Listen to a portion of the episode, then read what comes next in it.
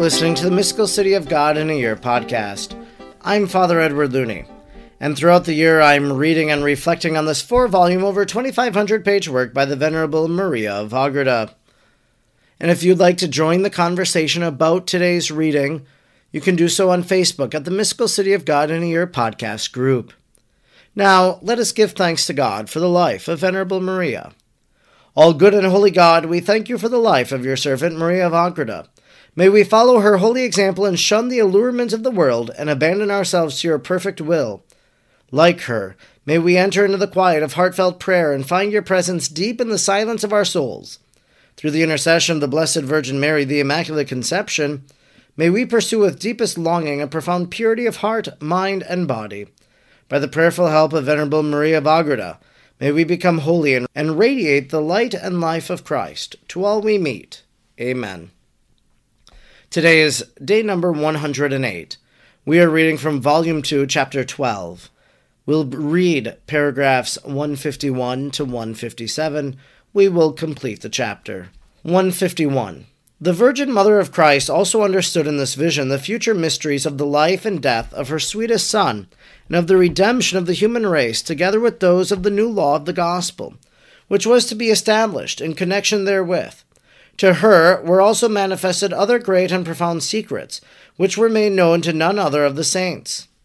The most prudent queen, seeing herself thus in the immediate presence of the deity, and furnished with the plenitude of divine gifts and science, as became the mother of the Word, lost in humility, and love, adored the Lord in his infinite essence, and without delay also in its union with the most holy humanity, she gave him thanks for having favored her with the dignity of Mother of God, and for the favors done to the whole human race. She gave thanks and glory also for all the mortals. She offered herself as an acceptable sacrifice in his service, in the rearing up and nourishing of her sweetest son, ready to assist and cooperate, as far as on her part it would be possible, in the work of the redemption. And the Holy Trinity accepted and appointed her as the coadjutrix in this sacrament. She asked for new graces and divine light for this purpose, and for directing herself in the worthy ministrations of her office as mother of the incarnate Word, that she might treat him with the veneration and magnanimity due to God Himself. She offered to her holiest Son all the children of Adam, yet to be born, and the saints of Limbo. And in the name of all and of herself, she performed many acts of heroic virtue, and asked for great favors which, however, I will not stop to mention, as I have already done in regard to others on different occasions. For from these it can easily be conjectured what petitions this heavenly queen made on this occasion, which so far excelled all the other fortunate and happy days of her previous life. 152. But she was easily persistent and fervent in her prayers to obtain guidance of the Almighty, for the worthy fulfillment of her office as mother of the only begotten of the Father. For this, before all other graces, her humble heart urged her to desire, and this was especially the subject of her solicitude, that she might be guided in all her actions as becomes the Mother of God. The Almighty answered her, My dove, do not fear, for I will assist thee and guide thee, directing thee in all things necessary for the service of my only begotten. With this promise, she came to herself and issued from her ecstasy, in which all that I have said had happened, and which was the most wonderful she ever had. Restored to her faculties, her first action was to prostrate herself on the earth and adore her holiest Son, God and man, conceived in her virginal womb. For this she had not yet done her external and bodily senses and faculties. Nothing that she could do in the service of her Creator did this most prudent mother leave undone. From that time on, she was conscious of feeling new and divine effects in her holiest soul and in her exterior and interior faculties. And although the whole tenor of her life had been most noble, both as regards her body as her soul, yet on this day of the incarnation of the Word it rose to still greater nobility of spirit, and was made more godlike by still higher reaches of grace and indescribable gifts. 153. But let no one think that the purest mother was thus favored and so closely united with the humanity and divinity of her holiest Son. only in order to continue to enjoy spiritual delights and pleasures, free from suffering and pain. Not so, for in closest possible imitation of her sweetest son, this lady lived to share both joy and sorrow with him. The memory of what she had so vividly been taught concerning the labors and death of her holiest son was like a sword piercing her heart. This sorrow was proportionate to the knowledge and love which such a mother had of such a son, and which his presence and intercourse so continually recalled to her mind. Although the whole life of Christ and of his most holy mother was a continued martyrdom and suffering like that of the cross, and was fulfilled with incessant pain of labors, and was filled with incessant pain and labors, yet in the most pure and loving heart of the heavenly Queen, there was also this special feature of suffering, that to her inward sight, as a most loving mother, the passion, torments, ignominies, and death of her Son were for ever present. And by this continued sorrow of thirty three years, she took upon herself the long vigil of our redemption, and during all this time, this sacrament was concealed in her bosom, without companionship or alleviation from any creatures. 154.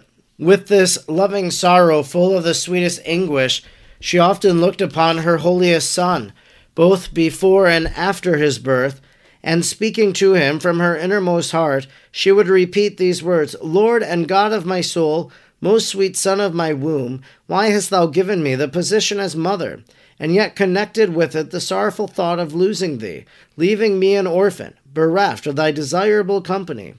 Scarcely art thou put in possession of a body, for thy earthly life, when thou art notified of the sentence of a sorrowful death for the rescue of men. The first of thy actions is one of superabundant merit and satisfaction for his sins. O would that the justice of the eternal Father were thereby satisfied, and thy sufferings and death fall upon me. From my body and blood thou hast composed thy own, without which it would not be possible for thee to suffer since thou art the immutable and immortal God.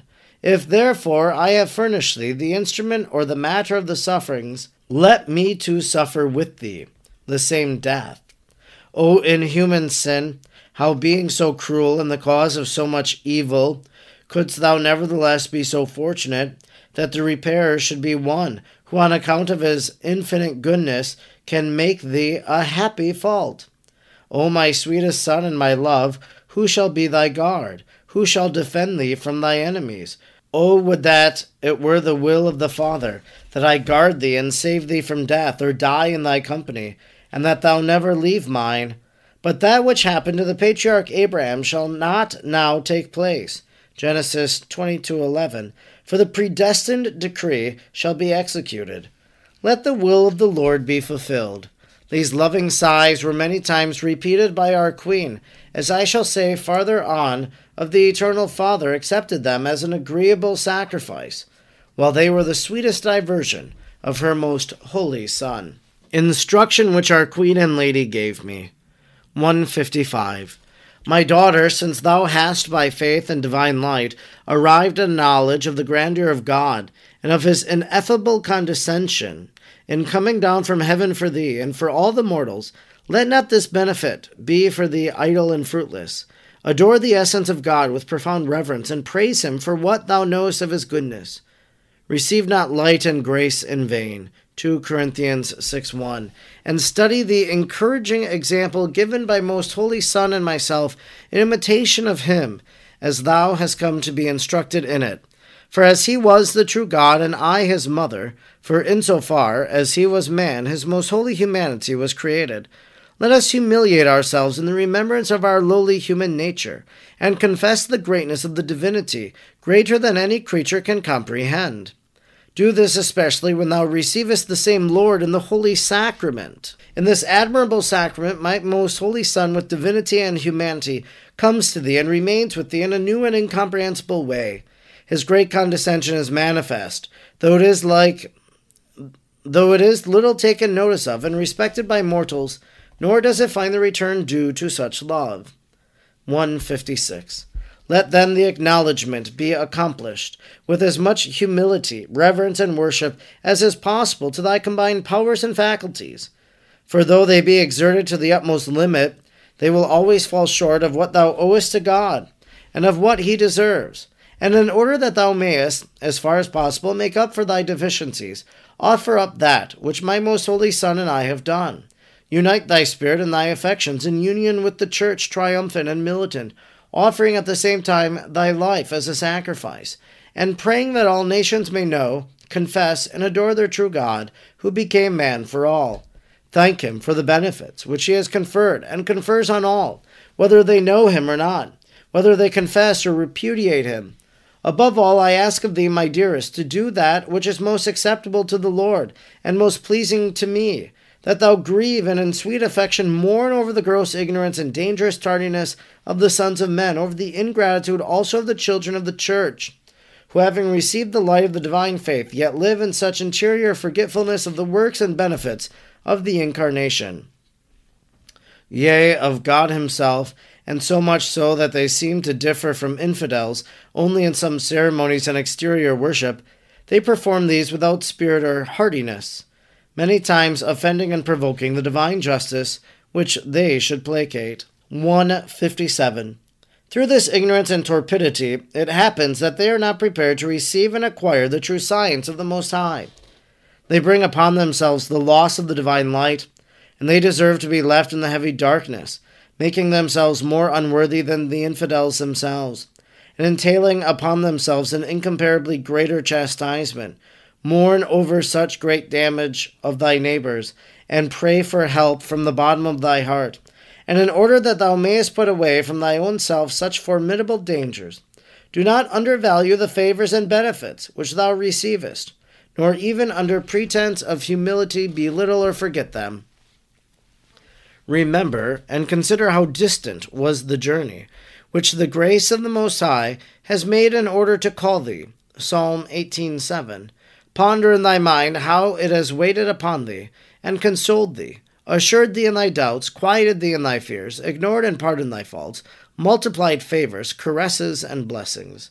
I assure thee, my daughter, that thou must confess in thy heart that the Most High has not done such things with any other generation Thou of thyself canst do nothing. Thou art poor and more useless than others.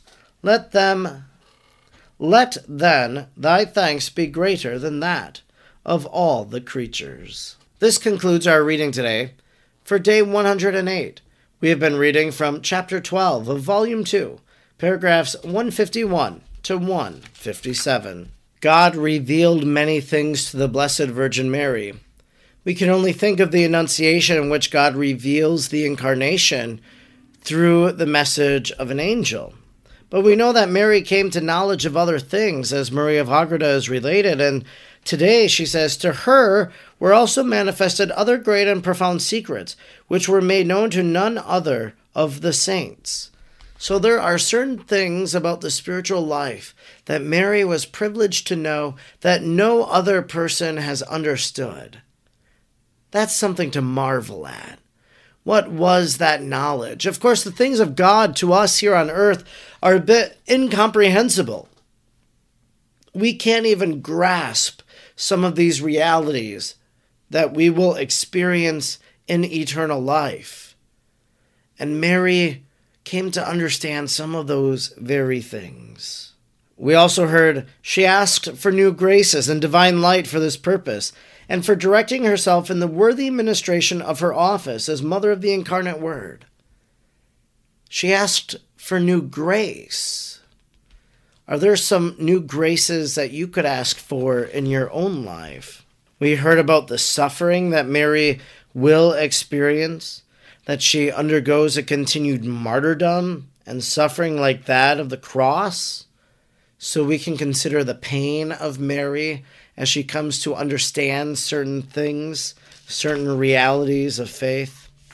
And then in that beautiful instruction that Our Lady gave to Maria of Agreda, she talks about Holy Communion.